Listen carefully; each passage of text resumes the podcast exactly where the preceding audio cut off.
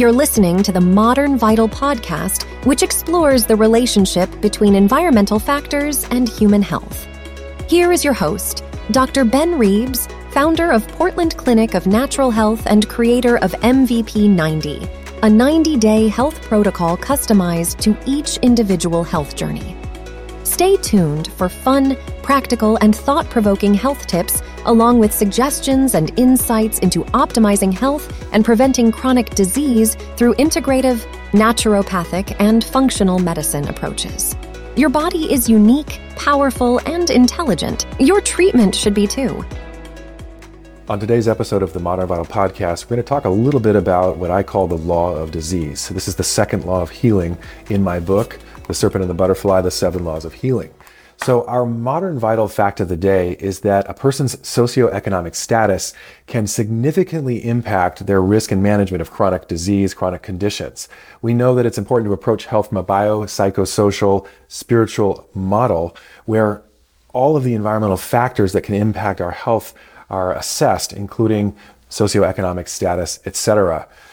Lots of studies are out there um, showing that individuals from lower socioeconomic backgrounds are more likely to develop chronic disease, diseases like diabetes, heart disease, uh, even certain types of cancer. This, dis- this, this, disparity can be attributed to numerous factors, uh, right? Uh, limited access to health care, unhealthy living conditions, inadequate nutrition, higher levels of stress, financial constraints, lack of health literacy, uh, limited social support. We need to recognize and address these social determinants of health it's crucial, right, to reducing the burden of chronic disease and promoting health equity. In my book, The Serpent and the Butterfly The Seven Laws of Healing, chapter two is dedicated to the second law of healing, which is the law of disease. And we're going to talk about it today. So, the law of disease states that our bodies interact with our environments right? And when this interaction is compromised, then uh, disease or disease, meaning an imbalance in our systems, can ensue. And this manifests in three ways um, deficiency, toxicity, and diminished vitality. Now, there are lots of ways to talk about this. It's been this case throughout all of time for millennia, and this is addressed in many ways in numerous uh, medical models, such as the Ayurvedic model, the Chinese medicine model, the naturopathic model, the functional medicine model, various holistic and alternative models, and even conventional medicine. This is all based in science as well. Think of your health as a three legged stool, right? And I'm sitting on a chair right now. Imagine that it has three legs. If I were to fall uh, because one of the legs broke or um, uh, gave way, then metaphorically, I would end up with a chronic disease. And of course, two or, or three of the legs could break at the same time as well. But basically, our health is balanced on these three uh, legs uh, deficiency, toxicity, and uh, lack of vitality. And so, as naturopathic doctors, it's important not to focus on the stool itself, like the seat itself, or where it hits the ground, so much as to focus on what leg broke and how can we repair it. Now, of course, we're looking at all of the elements here, so it is important to see, oh, what what part of the stool fell, what part of my body hit the ground. Uh, what happened? How, you know, how, how did I re- respond, and how, how am I adapting to this? So, non toxicity refers to living a lifestyle free from toxins. And this is becoming a lot more difficult in today's world. Our bodies are exposed to numerous human made chemicals every hour, right? One example would be BPA. It's an endocrine disruptor. It can throw off our hormones. And it's in a lot of things like plastic bottles, um, various household items, various industrial items, you name it, right? And the thing is, is that our kidneys and our liver are working tirelessly to remove these chemicals from our system, as well as other organs in our body. Toxins can accumulate and then they can build up in areas like our gut or our blood. And then over time, they can end up uh, getting into our fat and staying there uh, for many years. They can also end up getting into a, a layer um, in our gut called the biofilm. We don't really have time to talk about that today, but this can lead to a lot of health issues. Uh, one example would be toxic mold, right? If I've got toxic mold in my home, I'm breathing in those mycotoxins, those spores as well. Uh, they can make their way uh, to every organ in my system and they can make me sick and they can mediate a whole host of conditions. They can also cause a lot of different uh, conditions in my system.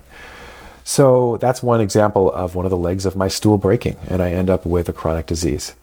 Nutrient repletion is the second leg of the stool, and it involves ensuring adequate nutrient levels in our bodies. Studies show a decline in nutrient composition, right, in our food supply, in our topsoil, and uh, the FDA uh, only requires that we put a few uh, elements back into the topsoil. Uh, there's actually three, and um, and so a lot of the other trace elements, such as zinc and selenium and so on, don't end up back in our topsoil. Modern pharmacology can also deplete uh, key nutrients in our bodies. Then chronic disease can ensue. Uh, one classic example is uh, OCPs, oral contraceptive pills. There are many studies out there showing that OCPs will deplete B vitamins, uh, zinc, selenium, magnesium, and uh, this can lead to things like anxiety, depression, uh, insomnia, uh, skin issues, and even thyroid imbalance. So that's another example of a deficiency causing a disease. The third leg of our stool is a strong vitality, a strong vital force. Uh, or we could call it mitochondrial sufficiency. Our mitochondria are the little uh, powerhouses of our cells, right? They make ATP, and when they're dysregulated, when what's called oxidative phosphorylation cannot occur in our mitochondria, then we, we don't make energy, and we end up very fatigued. So this is essential to maintaining our health. Uh, our body's homeostatic mechanisms can um, become imbalanced, and then we don't have the energy to drive these uh, systems, uh, which are also required for detoxification, uh, metabolism, etc. And chronic disease can develop. So, a strong vital force is essential to our body's ability to recover and to respond to infections and toxins, etc. Uh, one example of a weak vitality is the extreme fatigue that we're often seeing in long haul COVID. Uh, we don't exactly know uh, what causes long haul COVID, or let's just say it's multifactorial. And I did a, a podcast episode about that. Um, the mitochondria are not producing adequate amounts of ATP in many cases, and then the mitochondria need support. Uh, and we also need to zero in on the organs that are weak. To benefit our health, we must understand and apply the law of disease appropriately. This includes avoiding toxins, replenishing nutrients, and uh, supporting and enhancing our vitality by engaging in activities that promote things like detoxification, nutrition, uh, more vitality in our lives, uh, can reduce and improve chronic disease. Some practical applications include, you know, participating in detoxifying activities like saunas, hydrotherapy, uh, spending time outdoors. I recommend uh, you seek a naturopathic or a functional medicine or a holistic doctor or provider to help you customize an individual plan for your body and for your unique biochemical individuality. Uh, one specific treatment that I love is called warming socks or magic socks, and I talk a little bit about it in my book. It's on page 27, uh, and I even have a little diagram there how to do it. It's very simple, uh, but basically, uh, it's free and easy and not too annoying. And it can help with colds and flus and congestion. Uh, it's anti inflammatory. It um, boosts the immune system a little bit. And uh, we know that when we have a cold or a flu, um, it's definitely going to be worsened if we have deficiency, toxicity, inflammation, uh, or fatigue in our bodies or in our system. Let me give an, a quick example that kind of um, looks at all three legs of the stool. So let's say that I have a patient that um, I did a blood test on and we checked their iron levels. We did a full iron panel with ferritin. Uh, ferritin is uh, probably the, the most important um, uh, measurement to look at for iron, um, but it's good to look at all of the different elements. So, ferritin is the uh, iron storage protein made by the liver. It literally stores the iron. So, if uh, we don't have enough iron, um, it could likely be due to the fact that we don't have enough ferritin. And if we don't have enough ferritin, we certainly probably are not going to have much iron that we can use in our bodies. Now, let's say a patient comes to me with a ferritin of, of 11, and I want to see it, you know, up around 60, 65 or higher.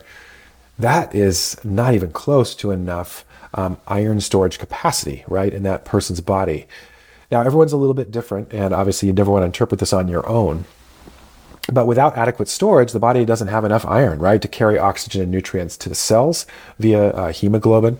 And so our metabolism becomes slower, our regenerative capacity is impaired. our immune system becomes weakened, uh, much more also occurs. And this can lead to chronic conditions like anemia. Our detox pathways become slowed. Uh, by the way, heme iron uh, is an essential structural component of our detox pathways in our liver. And so, without enough iron, uh, we're going to also slow down our detox. And also, iron helps create energy, and detoxification requires energy. So, there's many ways that this can happen.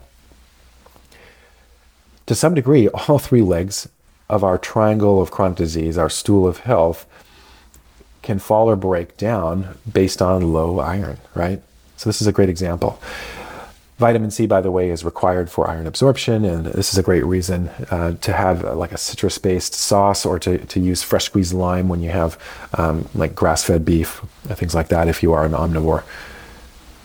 By embracing the law of disease and adopting a lifestyle that supports detox, nutrition, um, enhanced vitality, we can strive for optimal health and we can reduce the likelihood of chronic disease. We can also improve the symptoms of chronic disease with this approach.